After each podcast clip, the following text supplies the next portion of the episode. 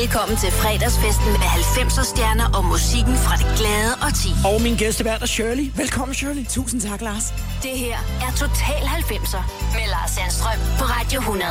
Og jeg glæder mig rigtig meget til, at du skulle komme. Jeg har også glædet mig helt vildt. Fordi vi, vi kender jo hinanden øh, fra ja, lang Fra, tid fra, vi tilbage. har arbejdet sammen for et par år siden, Ja, skal vi sige det en sådan. del. Ja, et par år plus moms. Ja, præcis. Og, og fragt. Og Præcis. alt muligt, ja. Men det er skønt at se dig, og lige du måde. ligner fuldstændig dig selv. Det er altid. Og i lige måde, Lars, vi bliver sgu pænere med årene, vi er ligesom gode vine. 100 procent. Hey, Ja, og det har vi på bånd, det her. vi skal snakke om dit 90'er årti, og der, der er du mellem 13 og 23 år. Der sker en del Det må man sige. i dit liv, Ja. øh, i, i dit tidspunkt der. Øhm, hvordan var du sådan, når du tænker tilbage som teenager? Fordi jeg plejer jo altid at sige, Shirley, hun er bare sådan en total skør og kugle, sagt med kærlighed. Ja, ja, ved I know. I know.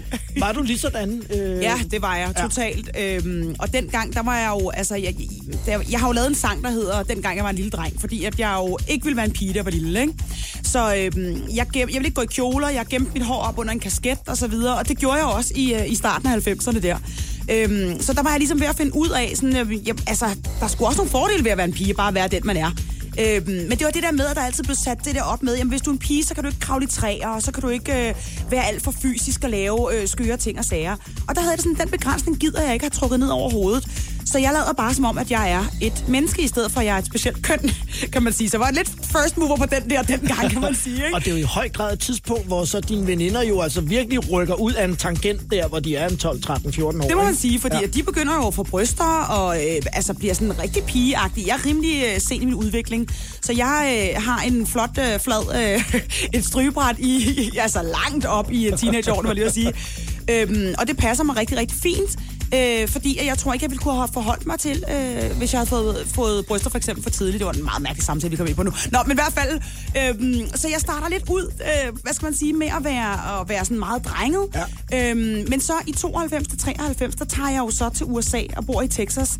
Og der finder min, altså, der finder min indre pige ligesom ud af, at øh, nå, men det er også fedt nok at tage noget sminke på nogle gange, og du ved, slå håret ud, ikke? Hvorfor var det anderledes, da du så kommer derover, at det er måske i virkeligheden din alder, og ikke så meget, hvor du er? Jo, jeg tror, det er, jeg tror, det, jeg tror, det er en blanding af de to. Altså, fordi at jeg, jo, der, jeg bliver jo selvfølgelig ældre, og der sker noget fysisk med min krop også selvfølgelig, øh, som gør, at jeg, at jeg udvikler mig øh, som den pige, jeg nu er, den kvinde, jeg så skal til at blive. Øh, men der er også det element, at i USA, der er det bare, altså nu generaliserer jeg helt vildt, det er jo ikke sådan, at det bare er sådan, men der er en større tendens til at være en rigtig pige, hvis du er en pige. Altså sæt dig ned og få noget sminke på, når du er 13, ikke? Begynde at putte alt for meget puder i dit ansigt, og øh, alt for meget øjenskygge, og alt for meget... Øh, dengang havde man jo sådan en mørk streg udenom læberne, så havde man lyst indeni, kan du huske det? Ja, ja. Okay. det var flot. øhm, så alt det der, det lod jeg mig jo selvfølgelig inspirere af, fordi at mine klassekammerater, de, øh, de så sådan ud. Øhm, og de synes fandme, jeg var en mærkelig europæer, ikke? der kom der til dem og øh, altså, gik i mærkeligt tøj, jeg havde ikke sminke på og sådan noget. Hvad fanden var der galt med mig? Nu var det godt, du det kom fik de lavet derover, og så sprang du ud om just den der... Ja, lige nærmest. sige. Vi øh, starter altid programmet med, at jeg lige spiller en sang, som sætter gæsten, øh, ikke sætter gæsten på plads. Sætter dig i hvert fald på landkortet. og det her er også et nummer, vi kommer til at tale om, og som bliver sådan en game changer for Ja. dig, selvom den er i slutningen af 90'erne. Mm. Don't Look for Love sammen med øh, Jesper Mikkel Eisen. Jeps. Jonas! Jonas Mikkel Det er faren, der Ej, det, men det er faren, der har skrevet den. Det er faren, der skrevet den, så var det er faktisk rigtigt ikke helt nok. forkert. Det er ikke Velkommen til Total 90'er med Shirley.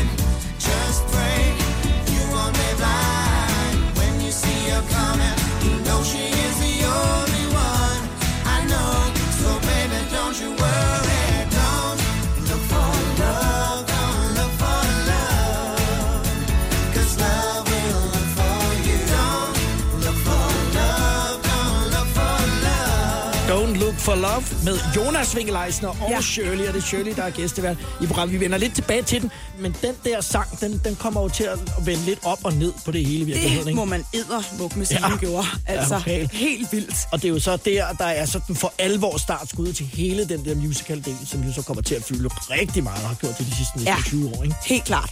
Det sætter virkelig et eller andet i gang på alle mulige planer, som du også siger. Øhm, altså filmen, den eneste ene, går ud og bliver et kæmpe hit. Ja, Folk er fuldstændig færdige over de forskellige karakterer, øh, øh, fordi tror jeg netop, at de er så karikeret i den her film her, men uden det bliver alt for gakket, ikke?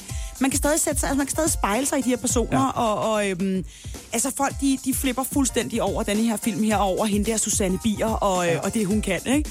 Øhm, og det er jo så Jesper Winge Leisner, som står for, øh, for musikken til det her. Det skulle siges i dag, der er de jo et par, de to, altså ja. Susanne Bier og, og øh, Jesper Winge Leisner. Ja. Og de møder hinanden i forbindelse med den her film. Det er ret cute et eller andet sted. Ja, det er. Og forelsker sig, og alligevel så øh, tager det vist lidt tid, og det er også, de er begge to mega travlt, og, og begge to lige kommet ud af nogle, nogle gamle forhold, og skal lige, du ved, sådan, så der, der er en masse, der ligesom er på spil der.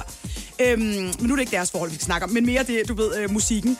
Ja. Øhm, og det her, den her film, der går ud og bliver så kæmpestor. Og på det tidspunkt, altså det er jo en helt, jeg, jeg har jo oplevet den der tid der, hvor det er, at man er på pladeselskaber, og man faktisk sælger altså, reelle plader. Ja. Altså simpelthen vinyler, øh, øh, kassettebånd, CD'er, uh, alt det der. Ikke? Øhm, og denne her, øh, øh, det her soundtrack, det går, øh, jeg tror det er tre gange platin, og dengang var platin 50.000. Altså 50.000 ja, solgte vi fysiske albums. Nick og Jay Rasmus Sebak salgstal her. Præcis, ja. Ja. præcis. Så det var sgu ret vildt, altså. Og det, der er en sjov lille historie, det er, at det, det var jo egentlig et helt andet nummer, der skulle have været titelnummeret, end det her nummer, vi lige har hørt. Øhm, og det skulle have været Thomas Helmis øh, nummer. Men fordi han vist nok havde noget musik ude selv samtidig, så clashede det med hans eget, så folk blive forvirret over, "Jamen, hvad er det, han er ude med nu? Er det det der nummer, der er hans, eller det andet nummer, der er hans? Og derfor gik de bort fra, at det var ham, der skulle synge titelmelodien eller der skulle lave det her, øh, at hans nummer ligesom skulle være titelnummeret. Og så gik de med de her to sådan mindre øh, kendte, altså Jesper Winglejsers øh, søn, Jonas Winglejser, som er fantastisk. Ja. Så man skal lige sige, at det ikke er fordi, at det er sådan, når vi, vi holder det i familien. Han er fuldstændig en fantastisk, vanvittig sanger. Og mega altså. fed frisyr i øvrigt på det tidspunkt. Ja, præcis. Kæmpe hår. Kæmpe hår, kæmpe garn. ja. øhm, og, så går de, og så går de med mig, som der... Jeg har udgivet min egen plade på det tidspunkt. Jeg leger lidt med en gal pose allerede på det tidspunkt. Men, men, men det er altså... Det, det er helt klart, øh, øh, hvad hedder det, at, at vi er på en måde ret ukendte for, for den største, øh, hvad skal man sige, det største... Brede den befolkning. ja, præcis. Ja. Øhm, og så kommer det her nummer ud, og filmen kommer ud, og så går det bare ja. banjo. Altså ja. fuldstændig vanvittigt. Øh, og det bliver spillet hele tiden, øh, og, og altså på alle radioer. Det, altså, det er giga-hit. Hele landet kender bare det her. Det bliver bare sådan, altså, en øh, virkelig elsket film, og et elsket, elsket soundtrack. Ja. Øhm, og det var, det var sgu fedt, altså virkelig, virkelig sjovt at være en del af det, og få lov til at, og, øhm, at opleve den der øh, øh, succes på den måde. Altså, det var simpelthen så fantastisk. Og den der kærlighed, som folk har til filmen stadig, Ja. og, og, og også til musikken.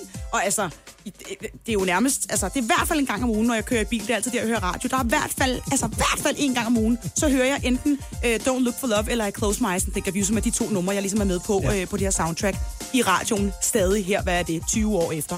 Stille og roligt. Og så kan man bare være helt glad. Fuldstændig. Det er virkelig fantastisk, altså. Apropos banjo, mm. øh, så Mix-a-Lot. Banjo. Gør der banjo. Så gør der banjo. Ja, vi tager i Baby Got Back som en, du har valgt. Yes. I like big butts and I cannot lie. You other brothers can't deny. Now when a girl walks in with an itty bitty waist and a round thing in your face, you get sprung. Wanna pull up tough cause you notice that butt was stuffed. Deep in the jeans she's wearing. I'm hooked and I can't stop staring. Oh baby, wanna get whipped up and take your picture. My homeboys tried to warn me, but that butt you got makes me so horny. Ooh, rumpa smooth skin. You say you wanna get in my bins? Well, use me, use me, cause you ain't that average groupie. I seen her dancing. To hell with romance and she's sweat, wet. Got it going like a turbo vet. I'm tired of magazines saying flat butts all the thing. Take the average black man and ask him that. She gotta pack much back. So, fellas, fellas,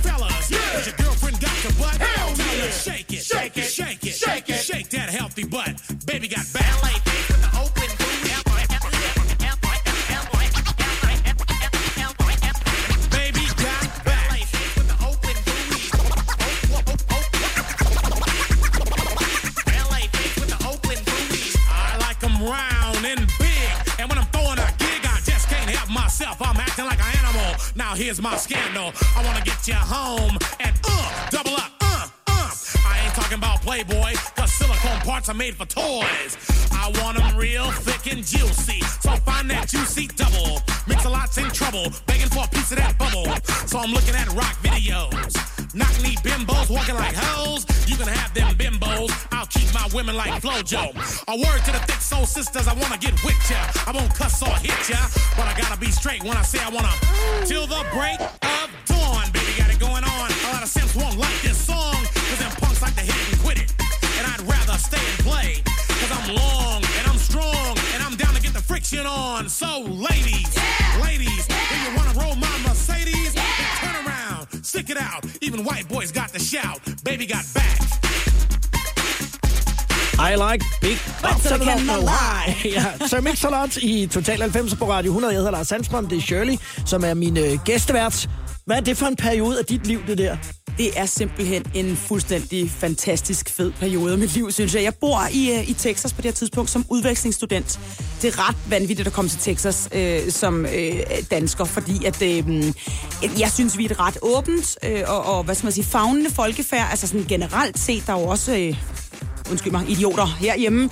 Men når man kommer til Texas øh, på det tidspunkt, så er der øh, ret meget opdeling stadig af for eksempel øh, øh etniciteter. Og det er jo helt uhørt for mig på en eller anden måde. Min mor hun er vokset op i Afrika, så jeg har det sådan lidt, jeg ser ikke mennesker som en, øh, for deres farve, jeg ser mennesker som mennesker. Altså, vi er alle sammen mennesker. Øh, jeg kigger ikke rigtig på hudfarve, jeg tænker aldrig nogensinde over det. Min egen far er jo fra Israel, så, så jeg har jo også altid haft øh, en masse forskellige øh, øh slags folkefærd ind over øh, øh, mit liv, og kender øh, altså alt. Jeg synes, jeg kender nogen fra alle øh, steder og hjørner i verden, ikke? Ja. Men derover der bliver det sådan klart for mig på en anden måde. Gud mand, det der slaveri og så videre, det er sgu ikke så langt fra, altså det er ikke så langt væk. Det er sgu lidt uhyggeligt. Og, og min familie, den øh, familie, jeg ligesom kom over hos, de, som jeg skal bo hos det her år her, altså de prøver også i et øjeblik, og, og du ved sådan, at, at få mig til at og, ikke at tale med, med, med de mørke, for eksempel, hvor jeg har det sådan, altså nu siger jeg det, som de sagde det, og ja. det er jo virkelig øh, grimt, øh, den måde, som de siger det på. Men der, der var en aften, eller en dag, hvor jeg var kommet hjem fra skole. Jeg havde ikke været der så lang tid. Jeg havde fået en ny ven, Bobby, i skolen. Han kørte mig hjem.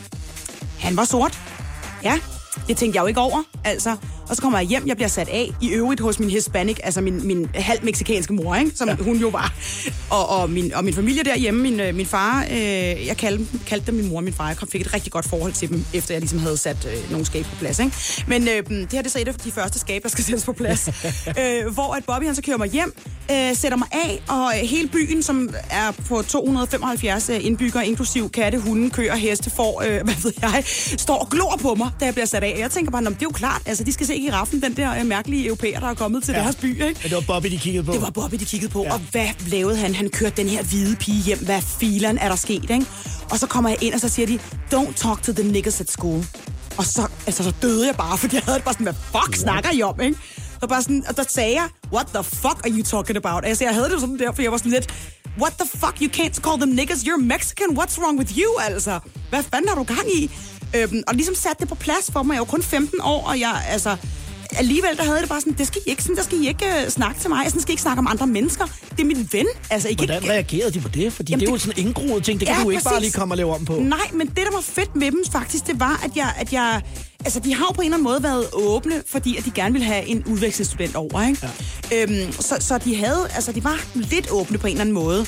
Og jeg tror i det, at jeg ligesom havde så stærk en mening, og det bare fløj ud af munden på mig, at sådan her ville jeg fucking ikke finde mig i, at de, at de talte øh, om andre mennesker til mig.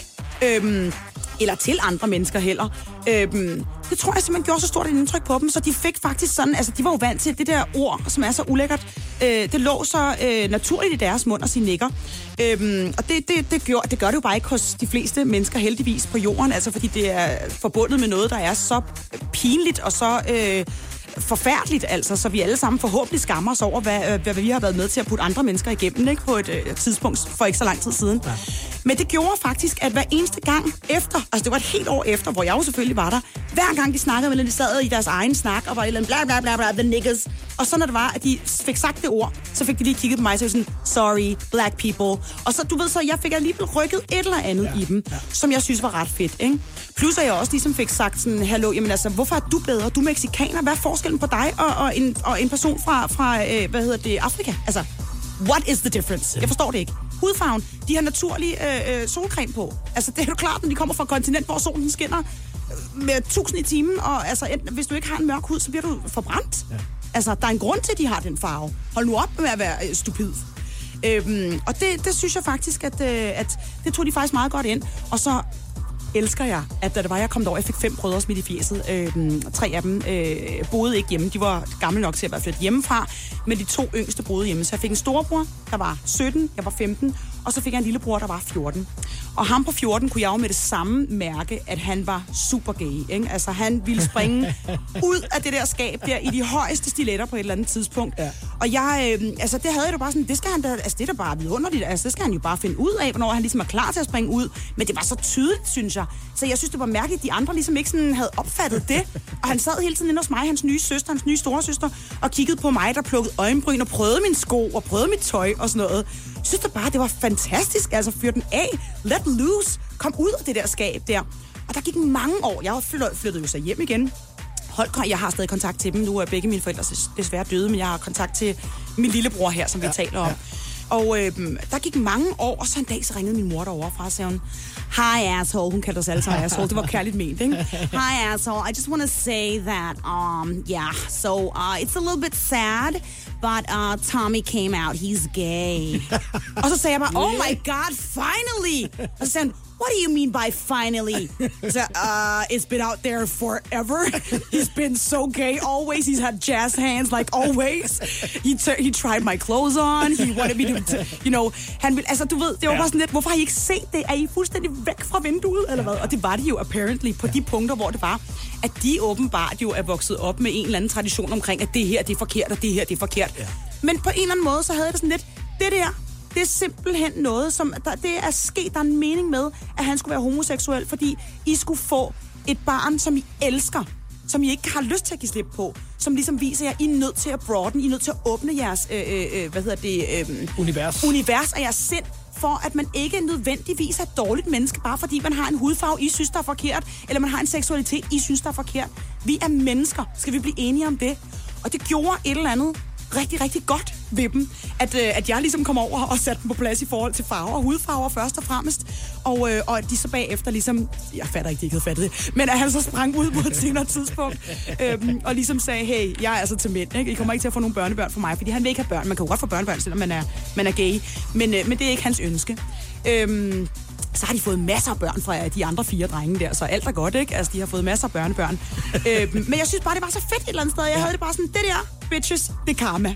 Det er den lækreste form for karma. I freaking love it. Tak, univers. Total 90'er med Lars Sandstrøm på Radio 100. Det er Shirley, der er gæstevært i fredagens program.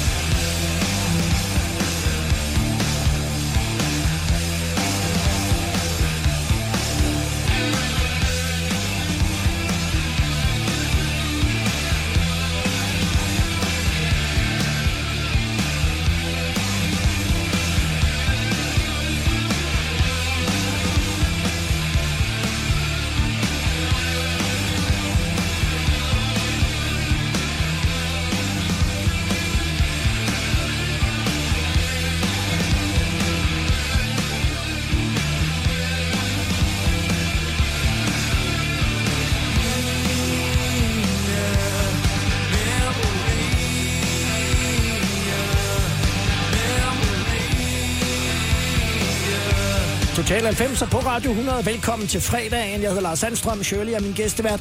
Det er Shirley, der har valgt musikken. Og det her er jo også 90'er. Ja. Nu kender vi hinanden sådan forholdsvis godt, men mm. altså, rockmusikken er jo ikke noget, du sådan lige umiddelbart sådan skilter så meget Nej, med. faktisk ikke, men jeg har jo altid været enormt åben over for alle mulige genrer. Ja. Jeg føler, at hvis det er, at man, øh, i hvert fald jeg føler, at det er en del af min uddannelse som sanger og som, som øh, musiker, det er at være lydhør over for andre ting, som der måske ikke umiddelbart lige er det, som jeg går mest, altså de genrer, jeg går mest op i. Ja. Men øh, jeg har faktisk været til en del af sådan noget her, da der var, jeg var yngre. Jeg, øh, nu er det en del mere poppet, øh, Red Hot Chili øh, Peppers. Men, men, øh, men dem elskede jeg også. Dinosaur Junior, det er rimelig øh, slædeagtigt derudad. Øh, og jeg tror, at det er opstået af, det er ikke noget, jeg tror, jeg ved, det er opstået af, at jeg er jo vokset op i først og fremmest skate-miljøet, og derefter hiphop-miljøet. Øhm, og skate-miljøet, det er den dag i dag, nu har jeg en søn, der er gået ind i det, og jeg kan se, at det faktisk ikke, ikke rigtig har ændret sig særlig meget. Jeg elsker det miljø, fordi det er bare et miljø, hvor det er... Det kan godt være, det er en solosport, at man kører solo øh, på bordet, og man ligesom ikke er et hold sammen, men man støtter så freaking godt op omkring hinanden, og man giver hinanden altså en masse øh, øh, opbakning, selv hvis det er, du ikke er super god, så øh, dine homies og dem, som du skater med, jamen de, øh, de bakker dig op og jo viser dig. Det er det. Ja, det er. Og det er bare ret unikt, synes jeg. har selv været der. Ja, jamen ja. præcis. Ja. Ja. Og det er jo det der med, jeg synes, det er ret unikt, fordi de fleste sportsgrene, som er solosportsgrene, hvor det er, du selv ligesom står enten på snowboard eller ski, eller på, hvad ved jeg, cykler, øh, nu ved jeg godt, det er cykelhold, det kunne så ikke lige tage så godt, men du ved, sådan nogle sportsgrene, hvor det er, at man egentlig er solo på, øh, på, på, på den ting, man nu laver. Altså, der, øh, der er det jo næsten altid konkurrence, uanset hvem du har omkring dig. Og det, har, det, det var der ikke dengang. Øhm, selvfølgelig var der konkurrence, når der var, der var en konkurrence. Men de bakkede hinanden op. Altså Nico, Nicky Guerrero og, Ja. ja. og, og, hvad hedder det? Øh, øh, Åby. Ja, præcis. Søren Åby og, og hvad hedder det? Øhm, øh, Og Rune senere. Rune, Rune Glifbjerg ja. og altså så mange af de her mennesker her. De, øh, de bakkede en anden op, selvom de ligesom var hver deres, øh, øh, altså, og de så kunne være konkurrenter i en, i en konkurrence. Skatede du, eller var du bare Nej. sammen med drengene? Jeg var rulleskøjtpige. Jeg, Ja, kan, jeg selvfølgelig. simpelthen ikke finde ud af at stå på skateboard. Jeg har prøvet så mange gange, og jeg er toplam til det. Ja. Altså, jeg er bange for, at jeg kommer til at brække alle lemmer, hvis jeg stiller mig op på et skateboard i dag. Kører du endnu? Øh, på rulleskøjter? Ja. Øh, en gang imellem. Jeg havde faktisk lige fundet dem frem, fordi jeg tænkte, at jeg snart skulle ud og trille mig en tur. Ja. Men øh, jeg er helt sikker på, at jeg ikke er lige så god, som jeg var Det er dengang. garanteret sådan nogle meget flashy, lyserøde nogen med Det er bager, muligt det er bager med et lyserødt, et grønt hjul, et grønt lys, og et hjul og et lyserødt hjul bagved, ikke? Og det er selvfølgelig side by side. Side by side. Ja, ja. Ikke noget inliner til dig. inliner. Det var ikke kommet nu, tror Nej, jeg. jamen, det var det ikke. Altså, jeg hader stadig inliners. Jeg har det sådan, hvad er det for noget fils, du har taget på dine fødder? Nu skal vi øh, høre Alia, Yes. og det er jo øh, som siger, ikke overraskende, at nogle af de numre, som du har valgt, er jo selvfølgelig over i Ja, R&B-genren. det er det. Og Alia, hun, øh, hende opdagede jeg jo, da det var, at øh, hun kom med sin allerførste plade med en meget omtalt her, R. Kelly. og øh, der var hun jo kun, hvad var hun der? Altså, 14 år, tror jeg, hun var. Ja. Øhm, jeg er lige et par, ældre, et, år, et par år ældre end hende. Men jeg synes bare, hun var så freaking hot, og så sej, og så øh, cool, og det der med, øh, at hun, hun havde den her engleagtige stemme, men så sang over øh, øh, nogle beats, som havde noget hiphopsk i sig. Det kunne jeg enormt godt lide, det der øh, kontrast deroppe af hinanden. Og i dag, når vi hører det, så er det jo bare super R&B-agtigt. Men dengang, der var der nogle hiphop-elementer fra, fra, fra tiden dengang. Og så går det endnu mere over i, øh, da det er, at hun ligesom endelig smutter fra Kelly og kommer væk fra hans øh, øh puha. Øh, Øh, det var en god plade, de lavede, vil jeg lige Ja, sige sammen. ja. Men alt andet, de lavede sammen, det vil jeg helst ikke tænke på. øhm, fy for satan. Nå, øhm, men da der, hun så kommer væk fra ham, og øh, hun kommer i, øh, i øh, hænderne på Timberland og Missy Elliott, som er de her to nye øh, producer, sangskriver. Øh, hun er også rapper, og han er også lidt rapper. Øhm, der sker der bare noget fuldkommen magisk. Og øhm, altså, det, det, det er det her nummer her øh, et bevis på. Fordi det er... Øh, tror jeg faktisk, nu bliver jeg lidt i tvivl, men jeg tror, det er den første single, de ligesom smider ud sammen, hvor at øh, Timberland han får fastsat en lyd for hele 90'er øh, øh, øh, genren, altså R&B-genren. Det er ligesom sådan, de tænker, shit mand, det der, øh, de der måder, de der samples, han bruger, de trommefills, han bruger osv., de lyde, han bruger, det begynder alle bare at bruge. Det er helt vanvittigt. Og jeg tror slet ikke, at, øh, at, at de har helt sikkert selv siddet og haft opperen over det i, i studiet, da de har lavet de her ting her. Men jeg tror ikke, de forstår, før det ligesom kommer ud, hvordan de kommer til at forme hele R&B-scenen. Altså, hvordan alle bare vil lyde som Timberland, Missy, øhm, øh, på, altså på daværende tidspunkt. Ikke? Det, øh, det er helt vildt. Det er helt vildt, og det her nummer, det er freaking genialt. Den her plade, øh, altså alt med de to, eller de tre. Missy, Timberland og Lia. I love it. Mere. Dirty South. Uh-huh. Ain't I really feel me? Fellas. Fellas. West Coast, Fellas. Say what? Here we go.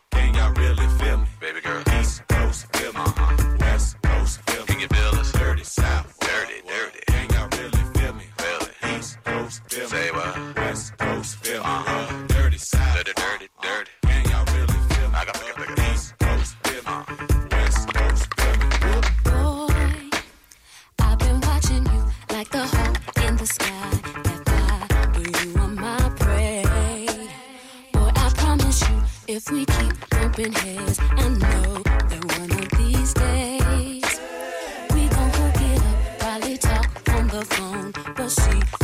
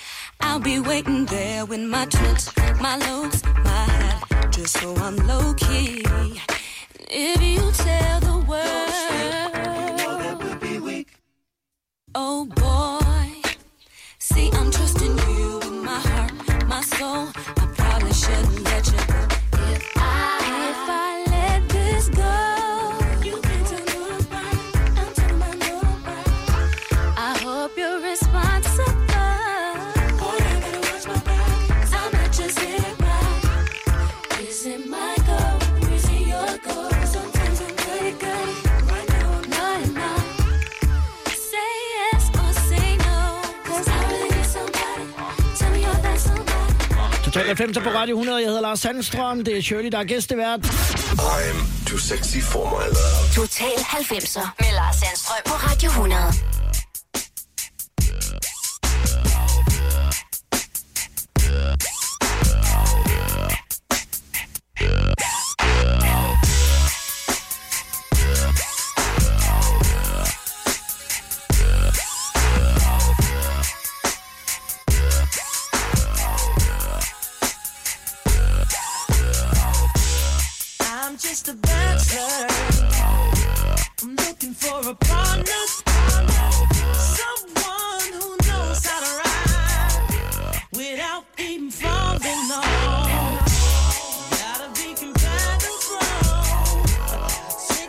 my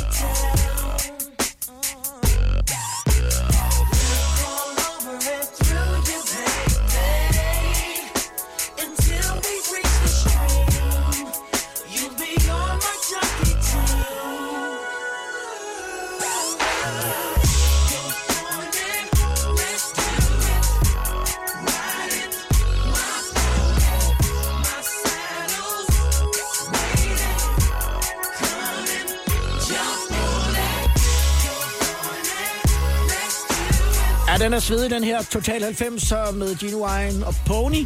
Valgt af Shirley, som er øh, gæstevært. Den gale pose. Mm-hmm. Hvordan havner du i det slæng?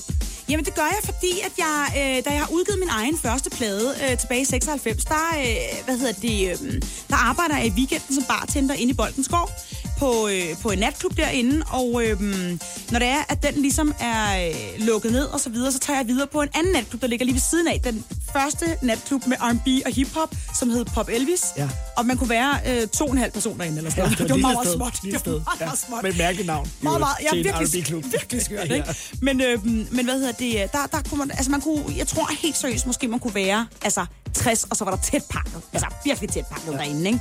Men der spillede den genre, jeg godt selv gerne ville høre, når jeg gik ud. Så hver gang jeg var færdig med at, at være bartender det ene sted, så gik jeg derover og hang ud øh, efterfølgende. Og så, øh, så møder jeg så øh, en, øh, en DJ øh, og producer, der hedder Nick, Nick Coldhands. Ja. som jeg står og snakker med. Han fortæller om, at han er fra det der, der hedder Den Gale Pose. Jeg har godt hørt om dem fra nogle af mine drenge og sådan noget, men har ikke dyrket dem på den måde. Øhm, jeg, tror, jeg tror egentlig kun, de har udgivet en, øh, en plade øh, på det tidspunkt. Øhm, og han står og snakker om, at jamen, de er i gang med at, at lave noget, noget mere, og han har hørt noget af mit musik, og han synes, at jeg har en fed stemme, om ikke jeg kunne tænke mig at feature på noget. Sådan, jo, klart, lad os da gøre det, mand. Så øhm, jeg får en adresse og et tidspunkt, hvor jeg smider op i et studie øh, ude på øh, Nørrebro. Øhm, møder op nede i en kælder ude i et eller andet øh, skummelt sted øh, på Nørrebro, og øh, ved Jørgen Park Allé et eller andet sted. Og, øhm, og så sidder øh, den gale pose, Rasmus B., som desværre nu ikke er i Ja. ja. længere, øh, Jokeren øh, og Nick, og øh, deres daværende øh, øh, tekniker, Birgitte Begøje. Og øhm, yes, Hedder vedkommende det? Selvfølgelig, hun Jeg hedder Birgitte Begøje. Yes. Og, øh, og jeg kommer derned, og øh, vi går i gang med at indspille ting og sager til, til den gale pose og så videre. Og det er mega fedt.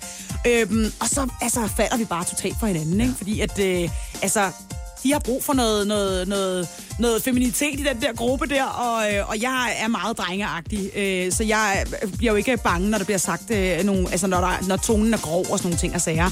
Der kører jeg den endnu grovere af, ikke? Sådan, ja. så de bare, så de står med kæben i gulvet og har det sådan lidt, okay, jeg ved ikke, om det var, Var det en god idé, was det her? uncalled for. Hvad hedder det? øhm, Og så, så øh, derfra, der skaber vi jo et venskab og, og, et, øh, og et musikalsk bånd til hinanden. Og så øh, sker der lige pludselig det, at, øh, at Spændt Op til Lir kommer ud, og de bliver... Det skal lige siges, folk tror altid, det er mig, der synger Spændt Op til Det ved jeg godt, hvem er. Ikke. Det er Lone Kellermanns datter. Det er det nemlig, Ja. Iben. Det er nemlig rigtigt. Så jeg, det siger jeg altid højt, fordi hun skal skulle have sin credit, Ja. altså, fordi folk tror, tror altid, det er mig, og Lone det er Kellermann, det, det er hende med Se Venedig og dø, skal Ja, vi lige præcis. sige, hvis man ikke lige kan huske det. Præcis. Og det hendes godt. datter Iben, det er altså hende, der synger på Spændt op til lir Ja. på nummeret. Og selvfølgelig, når vi er ude, så er det mig, der gør det. Men det er altså Iben, der skal have den credit der. Og I skal ud igen i år. Ja, det skal vi. Vi, Ja. Vi åbnede jo. Altså, der er jo mange, der ikke ved det her. Og det er også noget med, at vi har øh, drukket øh, Ja, et, par, et, et, et, et par drinks igennem tiden, når vi var på turné. Du har også kigget på øh, det der fjoltobak og noget. Ja. Så øh, der er også nogle, øh, nogle ting, der er gået glemt. Ikke? Ja. Men, øh, men det var faktisk os, der åbnede fredagsrock. Vi var de allerførste, der spillede på fucking fredagsrock den to, øh, for 22 år siden, den 25. april. Og nu åbner vi fredagsrock den 26. april Det i år, her sejt. 22 år Ja, det er efter. så Det sejt. bliver så freaking sindssygt, altså. Dr. Dre, Ja. som er øh, Shirleys øh, næste favoritter på listen her i Total 90. One, two, three into the four. Snoop Doggy Dogg and Dr. Dre is at the door. Ready to make an entrance, so back on up. Cause you know we're about to rip shit up. Give me the microphone first so I can bust like a bubble. Compton and Long Beach together, now you know you in trouble. Ain't nothing but a G thing, baby. Too low out niggas, so we're crazy. Death Row is the label that pays me. Unfadable, so please don't try to fake this. But uh, back to the lecture at hand. Perfection is perfected, so I'ma let them understand. From a young G's perspective. And before me dig a bitch, I have to find a contraceptive. You never know, she could be earning her man and learning her man. And at the same time, burning her man. Now you know I ain't with that shit, Lieutenant. Ain't no pussy good enough to get burned while I'm offended. Yeah. And that's realer than real deal Holyfield. And now you hookers and hoes know how I feel. Well, if it's good enough to get broke off a proper chunk, I take a small piece of some of that funky stuff. It's like this and like that and like this and uh, it's like that and like this and like that and it's like this and like that and like this and Drake creep to the mic like a fan. Well, I'm peeping and I'm creeping and I'm creeping. But I damn near got caught, cause my beeper kept beeping. Now it's time for me to make my impression felt. So sit back, relax, and strap on your seatbelt. You've never been on a ride like this before. With a producer who can rap and control the maestro. At the same time, with the dope rhyme that I kick. You know and I know I flow some old funky shit. To add to my collection, this selection symbolizes dope. Take a toke, but don't choke. If you do, you have no clue of what me and my homie Snoop Dogg came to do. It's like this and like that, like this and uh, it's like that, like this and like that, and uh, it's like this. And who gives a fuck about those? So just chill to the next episode.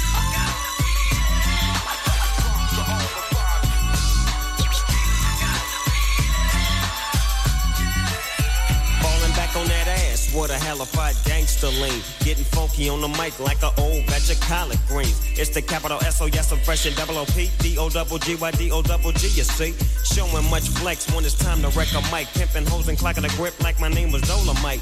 Yeah, and it don't quit. I think they in the mood for some motherfucking G shit. So Dre, What up, dog? gotta give 'em what they want. What's that, G? We gotta break 'em off something. Hell yeah. And it's gotta be bumpin'. City of Compton. It's where it takes place, so that show attention. Mobbing like a motherfucker, but I ain't lynching. Dropping the funky shit that's making the sucker niggas mumble. When I'm on the mic, it's like a cookie, they all crumble. Try to get close, and your ass will get smacked. My motherfucking homie, doggy dog, has got my back.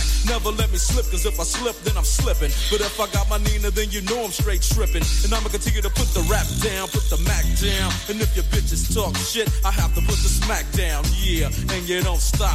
I told you I'm just like a clock when I tick and I talk. But I'm never off, always on till the break of dawn. See you when PTO in and the city they call Long Beach. Putting the shit together like my nigga DOC. No one can do it better like this, that, this. And uh, it's like that and like this and like that. And uh, it's like this. Then who gives a fuck about those? So just chill to the next episode. Total 90'er, Shirley er min gæstevært. Vi hygger os helt vildt. Helt vildt, det gør vi det altid, så Lars. Det er så sjovt, det er så dejligt, du er. Skal jeg bøje det i nieren? Total 90'er på Radio 100. Strumming my pain with his fingers, singing my life with his words,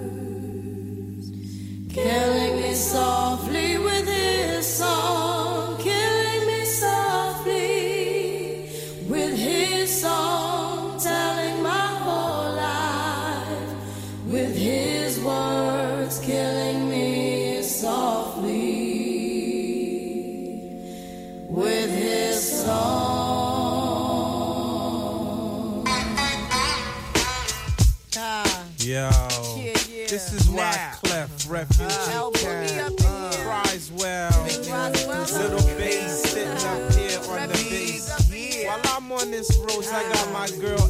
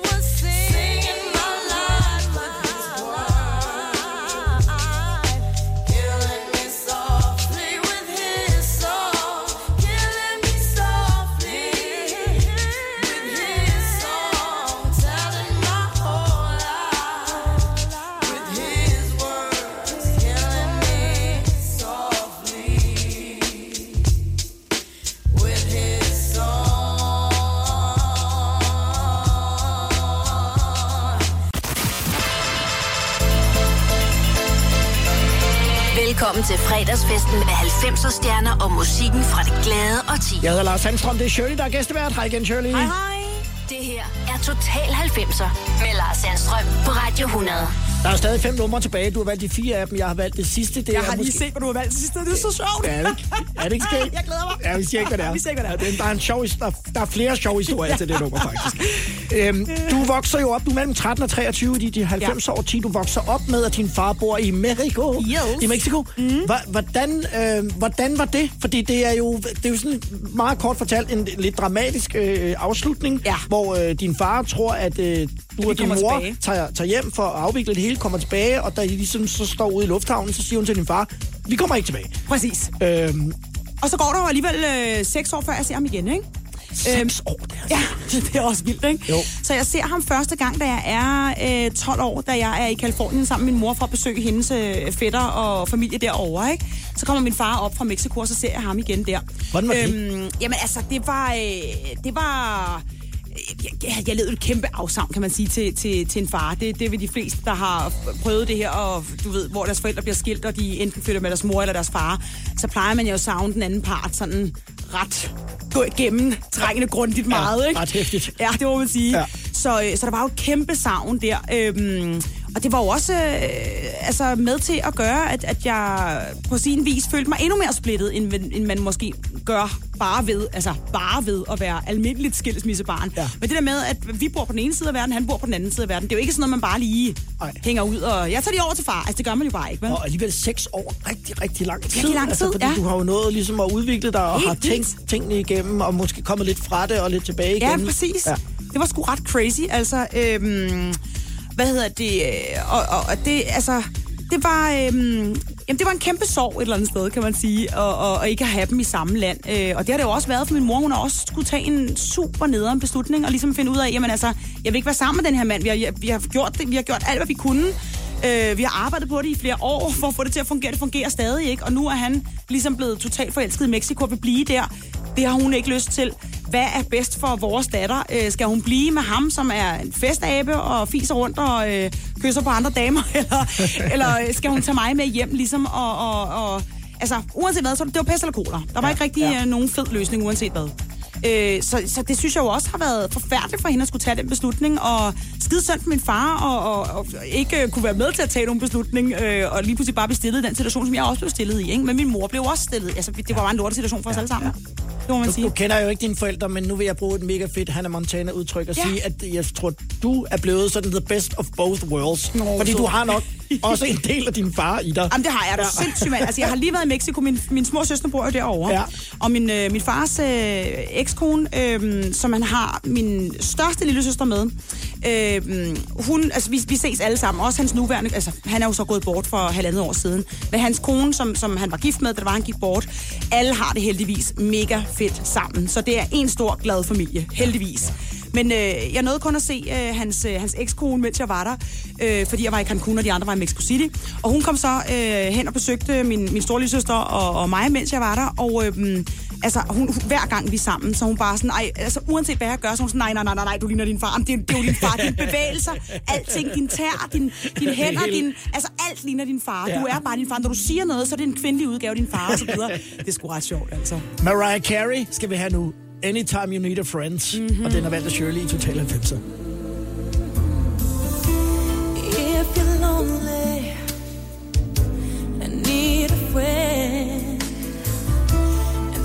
Seem like they never end, just remember to keep the faith, and love will be there to light the way.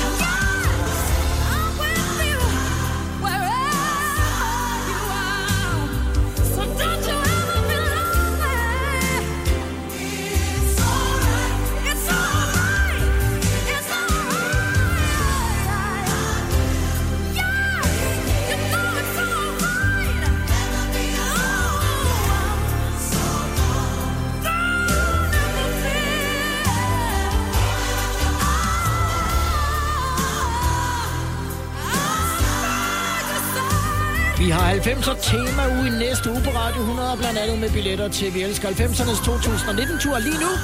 Nej, det er Total 90'er. Jeg hedder Lars Sandstrøm. Det er Shirley, der er min gæstevært, og har valgt Mariah Carey med Anytime You Need a Friend. Nu skal vi have uh, The Question of You, som måske er en sang, uh, ikke alle ligesom, den kender til. Mm. Helt klart. Øhm, jeg er jo, altså... Øh, op til uh, The Most Beautiful Girl in the World, der er jeg giga Prince-fan. Altså giga Prince-fan. Derefter, der får jeg det sådan lidt, ah, kom nu, for der bliver det en lille smule øh, pølset, synes Udvandet. jeg. Ja, det gør det sgu lidt. Ja, det altså, det der faktisk. sker et eller andet, og Jeg er enig. jeg, jeg, jeg, jeg er bare ikke kæmpe Prince-fan derfra. Men indtil da, der er jeg altså voldsom Prince-fan. Øhm, der sker det, øh, da jeg er helt lille. Øh, der bor jeg, da jeg er 5-6 år, der bor jeg i øh, Mexico sammen med min mor og min far. Min far, han ville havde sådan en udenlandseventyr, øh, som han blev nødt til at udleve, og vi tog så med til Mexico øh, og boede der i en små 8 måneder. Og der startede MTV i 82, ikke? Øhm, og så jeg så den allerførste Video Killed the Radio Star. Jeg så det MTV startede. Det Altså, så jeg derovre. 8, cirka. Jeg var 6. 6 år. Ja, jeg var jeg seks dårligt. år. Yes. Ja. Du var Øhm, 76. Du, ja. Ja, præcis. Seks. Jeg var 6 år, øhm, og øhm, jeg kan bare huske, at øh, så havde vi jo bare det der MTV kørende som en radio, når vi var hjemme, fordi det var pissefedt. Der fik man jo alt det nye, alle nyhederne. Så det kørte ligesom bare som en radio, ikke når man sådan umiddelbart altid kiggede på. Det kørte bare som en, en, en, et lydbillede bagved. Jeg kan huske, at jeg sidder inde på mit værelse, min mor står ude i køkkenet, der kommer noget musik i øh, fjernsynet, som bare gør, at vi begge to bliver trukket ind foran den der skærm der. Altså, vi begge to sådan mødes inden foran skærmen og kigger på en lille bitte mand i lilla tøj og høje hæle, der ligger og øh, lader som om man knaller med sit flyl, sit lilla i flyl, ikke? øhm, og jeg er lille, og min mor er voksen, og vi kigger på hinanden, og vi kigger på ham, og altså, jeg forelsker mig bare. Jeg tænker bare, ham der, han er for vild. Jeg er vild med ham. Så han er den første kunstner, som jeg ligesom, hvad skal man sige, vælger selv, hvor, hvorimod at min mor og far har altid hørt enormt meget musik og alle mulige forskellige ting. Så jeg er blevet fodret med det ene, det andet og det tredje gode fra deres side. Øh, men jeg har jo kun hørt det, som er ligesom er kommet i radioen øh, derhjemme i Danmark, som er rimelig øh, dansk alt sammen på det tidspunkt, som jeg elskede. Dengang det, jeg havde monopol. Øhm, så der var ikke så meget at vælge imellem Nej. derhjemme. Og så var jeg vant til øh, at få øh, serveret de, øh, de, de, det musik, som min mor og far de ligesom hørte. Der var virkelig meget. Det var en bred genre, de også øh, fyrede op for der. Ikke? Øhm, hvad hedder det? Øh? Men det her, det var altså den første kunstner, som jeg ligesom faldt for selv og øh, begyndte at dyrke. Øhm, og jeg vil våge at påstå, at øh, Prince med sin... Øh, altså, han var jo fuldstændig vanvittig. Han kunne spille på alle instrumenter. Han spillede alt selv. Han gjorde alt selv. Øhm, jeg vil våge at påstå, at han øh, har dannet mig virkelig, virkelig meget, øh, som den, øh, den kunstner, jeg er i dag. Også fordi, at han ikke holdt sig til en genre. Han kunne skulle øh, lege med det hele, og han havde lyst til at lege med det hele. Så vi er ude i klassisk, vi er ude i rock, vi er ude i R&B, vi er ude i hiphop. Altså, vi er ude i alt muligt. Og man så gjorde hiphop så godt, som jeg synes, det skulle gøres, det er så en anden sag. Jeg vil helst have, at han holder sig væk fra hiphoppen og gør alle de andre ting, for det var han virkelig, virkelig god til. Men, øh, men han, han har virkelig øh, lært mig en masse med alle de øh, forskellige øh, øh, genrer, han har puttet mig igennem. Øh, og med alle de forskellige plader, som jeg ligesom har med ham fra, fra den spæde start øh, til, til, øh, op til øh, The Most Beautiful Girl in the World. Og øh, det her nummer blandt andet elsker jeg, fordi at der er jo både øh, det teatralske, som han, øh, han øh, øh er virkelig, virkelig god til. Der er klassisk, der er øh, noget orientalsk indover. Der er virkelig mange forskellige ting. Og så havde han øh, altså virkelig flere for detaljer. Og jeg elsker detaljer. Jeg er helt sikker på, at det er fordi, han lavede så mange detaljer i hans musik, at jeg lægger mærke til alle detaljerne. Så det er sådan noget med, at der bliver spillet på et cembalo, som jeg elsker. Et cembalo, det er det der klaver, som der er omvendt i tangenterne. De hvide tangenter, de er sorte på det her, og de sorte tangenter, de er hvide. Det er cembalo helt gammeldags, old school, øh, øh, klunkestyle, skulle jeg sige, øh, barok øh, instrument fra øh, tiden dengang, hvor det var, at kvinderne havde kæmpe øh, krinoliner under deres øh, kæmpe kjoler, og mændene havde øh, høje strømper på og lignede øh, flotte sø, sørøver, eller hvad man skal sige. Ikke? Ja. Øhm, og der er så mange forskellige... Altså, han var bare fuldstændig vanvittig, og, og jeg er kæmpe, kæmpe... Øh, jeg sætter simpelthen så meget pris på, jeg værdsætter så meget, at, at, at han kom på MTV den dag, og jeg fik øjnene op for ham, fordi at som sagt, jeg føler virkelig, at han er en stor del af min uddannelse musikalsk øh, igennem tiden. Så øhm, ja, put det på, for jeg kan blive med at snakke. Ja, jeg kan blive med at snakke om ham. you, Prince i Total 90'er. What is the answer to the question of you? What do I look for? What shall I do? Which way do I turn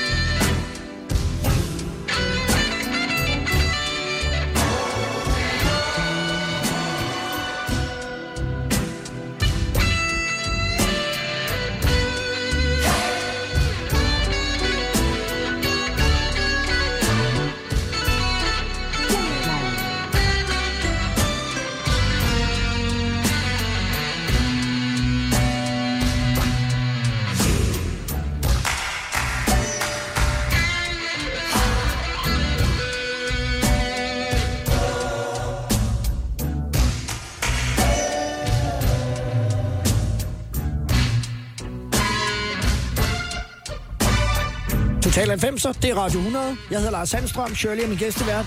Om lidt, så skal vi ned i, øh, i de sidste numre, blandt andet med Massive Attack og, øh, og Sinead O'Connor. Så skal vi spille et lidt fjollet nummer til sidst, hvor Ja. det er dig, der synger, og det er måske ikke alle, der er klar over det. Der er flere mærkelige historier til den sang. Øhm, Og ved du hvad, jeg kommer i tanke om, jeg, har glemt Sade. Altså, der var så mange 90'er øh, numre, som jeg jo gerne ville have proppet ind her. Ja. Men en, der også øh, har inspireret mig enormt meget. Det skal bare lige hurtigt siges, ikke fordi vi skal spille hende. Men Sade, altså, wow. Så, vi videre. laver, alt, en par, vi laver en part 2 Ja, vi gør. i efteråret. En part Ja, 2, og en part 3, og en part 4, og en part 5, og en Du har part- meget, du har meget endnu, som Ja. vi ikke har nået. 10, 20, 30, 90. Total 90'er på Radio 100. Jeg hedder Lars Sandstrøm, Shirley er min gæstevært, og har valgt Massive Attack, Unfinished Sympathy.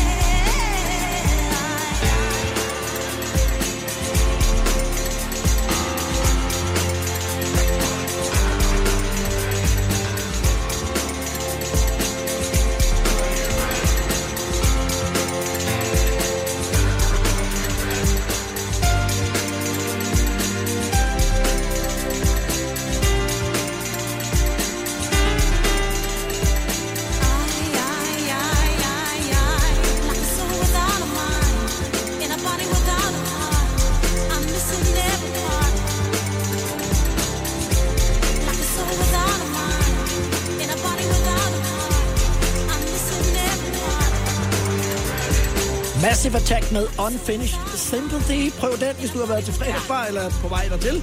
Det er Total 90, så det er Shirley. Kan du huske videoen som valgt- dertil? Ja, det er svagt. Ja, altså, det, jeg hæfter mig mest ved, det er, at de har den der ærke-britiske lyd, som også bliver Ja. sådan meget toneangivende Ja. øh, fremadrettet derfra. Jeg kan man sige. huske videoen. Videoen, så vidt jeg husker det godt, nu, nu bliver jeg faktisk i tvivl, men jeg jeg er ret sikker på, at det her, den her video hertil, at det var den, der var lavet i et one-take, Ja. hvor det er, at kameraet simpelthen bare følger den her pige, og hun går ned ad gaden, ja. Og der sker nogle forskellige ting, og det er hele tiden en one-take, så vender kameraet rundt, så står der en anden en, et eller andet, og sådan noget. Det var ret banebrydende for daværende, øh, for, for, den, for den gang. Altså, det var ikke noget, man bare lige havde gjort. Senere af Bittersweet Symphony, som jo næsten lyder ens med Præcis. Verb, som er lidt samme øh, Det er koncept, rigtigt. som jo også blev en verdenskendt øh, video, men det er rigtigt, de her Præcis. var faktisk first mover ja. på det. Øh, jeg har hørt en øh, utrolig mærkelig historie, og jeg har jo haft øh, cirka 1000 muligheder for at spørge dig, men jeg har bare aldrig spurgt dig. Okay. Historien går på, at, øh, at da dig og Jesper, der yogaen og dig og kærester, Ja. øh, så nogle gange så kan det være svært at leve af, af sin musik, særligt hvis man spiller hip og R&B. Ja. At I så øh, ofte... det er simpelthen så dumt. Ej, Kom med det. Spiste jeg med det i lavkage fra La Glace, Ja, det gjorde der. Så er det jo godt, man kan få noget kvalitetskage, ikke?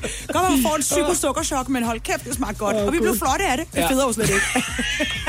Så når det var, når det var svært, levede jeg i lavkage. Jamen, prøv at høre, vi har jeg kom i tanke om den anden. I går var jeg øh, øh, sammen med Jesper og drengene der, fordi vi er jo i gang med at øve op til, til Tivoli. øh, og der kom jeg i tanke om en af de ting, en af de hofretter, som, som altså hofret, det ved jeg ikke, man kan kalde det, men, men som Jesper og jeg, vi altså elskede. Det lyder så klamt, det her. Vi to, det, det smager fantastisk. Ja. Det lyder så ja. klamo. Jeg har, jeg har den på. Ja, står jeg her Kom på. med den. Rejer, torskerovn i tær, Ja, det kan jeg godt følge. ned i en bøtte sammen, creme fraise, kaj, så kører det. Ej, det smager så godt på et stykke rugbrød, på et stykke ristet rugbrød. Det er da sådan en slags femmer. lidt fancy rejcocktail. Ja, det må man sige. Det er meget, øh, jeg tror, det er meget dansk. I brødform. Ja, i brødform. er, det, er det rigtigt? Fordi var der noget med også, at han var sponsoreret af brylcreme? Ja, ja, han var sponsoreret af brylcreme. i, i Danmark. ja, ja, han brugte en halv tu- tube hver eneste gang. Og hvordan så jeres sengetøj så ud? Jamen, det var alt for fedtet. Alt for fedtet. Jeg var, kan du huske uh, Soul Glow fra... Ja, ja. øh, Det var sådan, jer. så, det var også, det var sådan, der så ud over alt, man kunne se, hvor Jesper havde været. Der var altid pff, en fedtklat. I turbussen vidste man også altid, hvor han havde siddet, fordi der var fedtklat op ad vinduet og sådan noget. Ej, det var så sjovt. Hvordan var det, øh, altså, hvordan var det at være et par, hvor I begge to var meget kendte? Øh, altså, hvor mange vidste, hvem jeg begge man kan, to man kan var? jo sige, at, at, øh, at øh, altså, nu, nu er hverken Jesper eller jeg øh, udstyret med super meget jalousi i vores krop. Øh, så vi synes jo bare, det var mega fedt, det der med, at, at, at altså, øh, jeg, at, at vi begge to ligesom havde den. Altså, jeg synes, det var fantastisk, det der med, at pigerne stod og kiggede øh, med hundeøjne op på ham nede fra, fra publikum, og jeg vidste, det var mig, der gik hjem med Ja, ham, det ikke? Øhm, så jeg synes, det var altid, og det samme var der med mænd, de stod og kiggede op på mig og tænkte, njam, njam, njam, njam. øhm, hvad hedder det? øh, Det synes han, der var fedt. det, vi synes begge to, det var fedt. Ja. Ja. Jeg har utallige billeder af Jesper, hvor det er, han står med nogle fans, hvor han står og skriver på deres bryster, altså hvor deres bryster er ude, og jeg synes, det var topgriner, der stod til billeder af det, Ja. ja. fordi det var så vanvittigt, det der, ikke? Øhm, og det skulle der jo beviser på, altså. Så jeg har, øh, øh, jeg viser dem selvfølgelig ikke, fordi det er jo fans, der, at de skal jo ikke, øh, Nej, nej. altså jeg skal jo ikke udstille dem. Men jeg synes, det er sjovt selv ligesom at, at, at have dem, ikke? Ja, de der ja, ting der. ja. Øhm, altså, det er jo skideskægt, og der kommer stadig øh, folk op til mig, altså øh, store, brede øh, typer, hvor min mand nogle gange siger, godt, jeg kan se, der er en ven fra din fortid, der kommer nu. Jeg tager de ungerne og går herover, så du lige kan snakke med ham der, ikke? Med lædervesten. Fordi vi var simpelthen kendt øh, altså, i hele landet, ja. og altså, I alle- med, med fame kommer der også altid skumle øh, typer, som der øh, hænger ud med en, og de der skumle typer, de er sgu meget søde. Altså, nu skal jeg ikke generalisere Nej, nej, igen, nej. men vi har i hvert fald kun haft øh, nogle enormt sjove oplevelser med de fleste mennesker, vi har mødt, og det er, de kommer fra alle lag. Nu øh, skal vi høre Sinead O'Connor.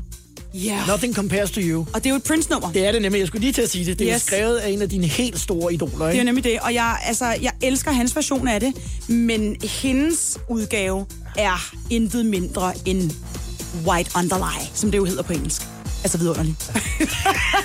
Og hun var jo så også en, en kunstner. Ja, hun lever jo nu. Ja. Øh, øh, heldigvis, Men det her, det var hendes store hit. Det var det her, der Ja. gjorde det for hende. Ja, ja. Og hun Altså- var jo en kunstner, som var virkelig, altså specielt, hvor man tænkte, hvad, Totalt. hun? Og det var også fedt. Det var også det, der var fedt ved, ved, ved netop øh, 90'erne, at, at der var mange, der ligesom gik deres egen øh, vej. Der var så mange forskellige... At der var grunge, og der var hiphop, der var...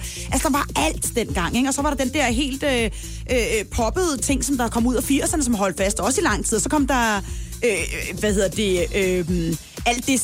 Hvad hedder de? Øh, Åh, jeg tænker på nogle bestemte nogen. Øh, et hollandske, en hollandsk gruppe med en dame og en mand, som havde... Øh, ej, fuck, jeg kan ikke huske, hvad det hedder. Øh, jeg tænker på en specifik genre, som, som jeg synes, de ligesom... Øh, 22 Unlimited. Er det, Nå, det hedder? ja, ja, altså, ja, og 24-7. Ja, øh, præcis. Der ja. var den genre. Der var så Ja. mange forskellige genrer, der ligesom var, var i spil i Yes, 90'erne. yes. Der var så meget, altså. Ja. Øhm, og det, det, øh, altså, det, det, der var bare, det var bare øh, fantastisk øhm, med, med alle de forskellige genrer. Men, men, men det her nummer her med Sinead O'Connor, og den måde, som hun så ud på, hun var skaldet, eller havde Ja. klippet sig fuldstændig korthåret, og hun var så smuk med de der store, store øjne, og hun var så øh, følsom i den der video der, fordi det var jo bare MTV rulet alt på det tidspunkt. Så man så video, man så ikke, man hørte ikke musik, man så musik, ikke? Ja. Øhm, hvad hedder det? Og det var dengang, hvor de spillede musikvideoer i stedet for at lave alle mærkelige, irriterende øh, reality-programmer, hvor man har det sådan lidt, stop jer selv, altså seriøst, kom nu. Nå, øhm, men det var bare noget helt specielt for den, øh, for den tid der. Og øh, Sinead O'Connor, der gik ind og sang det her nummer så smukt og så inderligt, at, altså, at jeg stadig kan få en tår i øjet, når jeg hører fem det. minutter langt, eller hvor man bare Ja. sidder fuldstændig øh, Man er helt og holder grebet, vejret, ikke? Ja, fuldstændig. Man får sådan et, øh, sådan, du ved, trykken for brystet, og, og altså, hun er så god til at formidle de her følelser, som Prince han har skrevet. Altså, det er fuldstændig fantastisk. It's been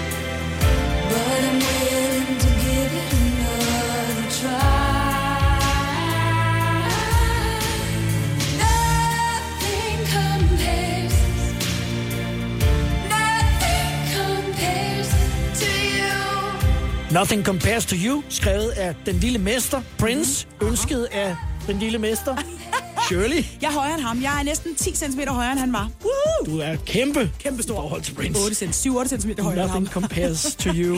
Nu øh, skal vi til at, øh, at runde af. Hvis vi skal tale om alt det, du laver, så, så, bliver det, så, så er vi nødt til at, komme, så er nødt til at komme igen. Ja, 12 Men du gange. har jo lavet øh, altså, rigtig meget musical øh, inden for de senere år. Har jeg, ja. Øhm, og, øh, og det tager vel altså, ret meget af din tid. Ja, det gør det. Altså, jeg laver jo We generelt... Will Rock øh. Ja, det har jeg. Og så øh, laver jeg jo generelt øh, en til to musicals om året. Øh, og der er jo en del måneder, jeg sætter af til det øh, om året for ligesom at, at lave det. Og det gør jeg, fordi jeg synes, det er skideskægt. Jeg har altid øh, også haft en lille skuespiller i maven. Ja. Ikke fordi jeg vil kalde mig selv en skuespiller i forhold til de mennesker, der reelt er det, og faktisk har taget en uddannelse og finder, øh, du ved, ting frem i deres Ja, ja. krop. ja. Øh, og i år, der skal være med i, øh, i Skatteøen Ja. øh, senere på året. Det glæder jeg mig sindssygt meget til. Sebastians. Ja, præcis. Fedt. Så skal jeg faktisk øh, i gang med Mødre øh, en gang til, som er et lille øh, comedy show, eller skal man sige en comedy, et comedy teater om det at være mor. Om vi siger alt det, man ikke må sige, øh, og gør alle de ting, man ikke må gøre. Hvor folk de sidder og krummer tær, og du ved, tænker, åh nej, sådan må det ikke være, det må man ikke sige om moderskabet. Det skal kun være lyserødt, og det er bare ikke fucking lyserødt, altså. Det er det ikke kun. Der er, alt, der er alle øh, bagsiderne, og dem viser vi øh, super flot her, og vi er super kiksede og mega nederen. og det, der er sjovt ved det, det er, at det er ammeteater, så du må tage din baby med, og du må sidde og amme dem lige så meget, du har lyst til, og sprøjte mælk op i hovedet på os, hvis du vil det. Altså, vi tager det hele med, vi har en stor ja-hat på, en stor mor-ja-hat på, og så øh, fyrer vi den af. Og det starter simpelthen nu her, den, øh, hvad har vi, repremiere hedder? Det er den 6. maj, tror jeg, det hedder. Det er lige om lidt. Ja, det er det nemlig. Så laver du en masse Insta-opslag om musik. Altså, jeg kan jo aldrig nogensinde lade være med at lave musik. Det, øh, det kommer ikke til at stoppe. Og det får jeg jo så ud, både ved at lave min egen musik. Jeg laver ikke så meget lige nu. Jo, det gør jeg faktisk. Jeg har noget hemmeligt i gang, som jeg ikke taler så meget om. Men det kommer vi til på et andet tidspunkt. Og så er det teater, hvor jeg får ligesom afløb for de her ting her. Men så har jeg jo startet min egen shop. Jeg sidder og designer øh, smykker og solbriller og alle mulige forskellige ting. Og har startet min egen shop, og det går freaking godt. Og jeg elsker det. Jeg synes, det er så sjovt at få lov til at være kreativ på den konto også.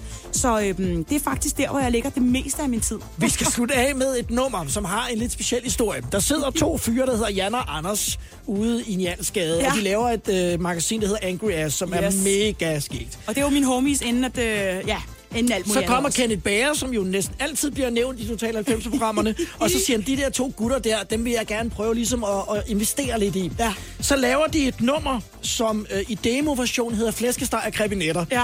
Og så siger bageren, det går ikke, men øh, vi skal have en god kvindelig vokal på, og en, der rapper, og så kører det. Ja. Og så kommer No Tango Dinero med Los Umbrellas. Yes. Det er mig, Britt og, øh, og Grit, som, øh, som, som synger ud til, Yes. men det er dig, der synger. Ja, det er mig, der synger i virkeligheden. Ja. Det er så grineren. Altså, jeg kommer i studiet, det er Alagami, det er mig, der kommer Ja. i studiet, ja. øh, sammen med Michael Fundheller og, øh, og bageren og, øh, og drengene der, som har skrevet. Og altså, det er hat og freaking briller. Det er super griner. Vi har grineflip, mens vi står og indsynger det her. Og jeg laver min stemme om og siger, Vamos a tequila, señorita bonita, I really want it now. og du ved, det skal være sådan...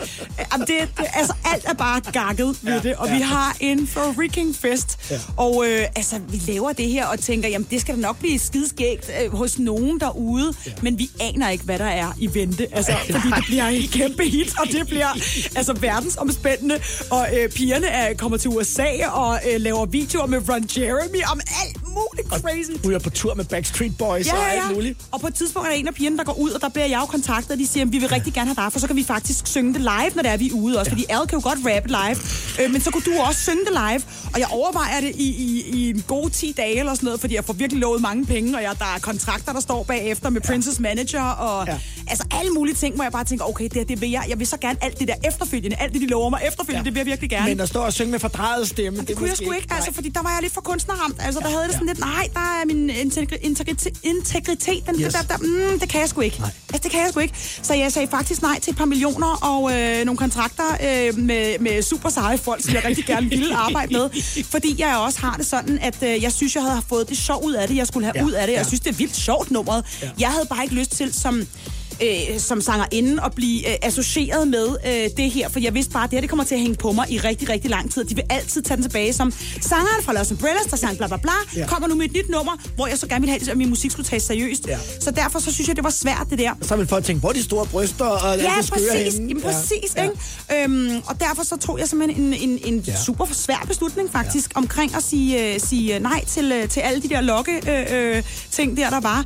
Øhm, og så simpelthen øh, vælge mig selv som, øh, som, hvad skal man sige, seriøs kunstner, og ikke som øh, Ding Dong, Los Umbrellas øh, forvrænget stemme øh, derudad kunstner, ikke? Ja, du sukker godt på den.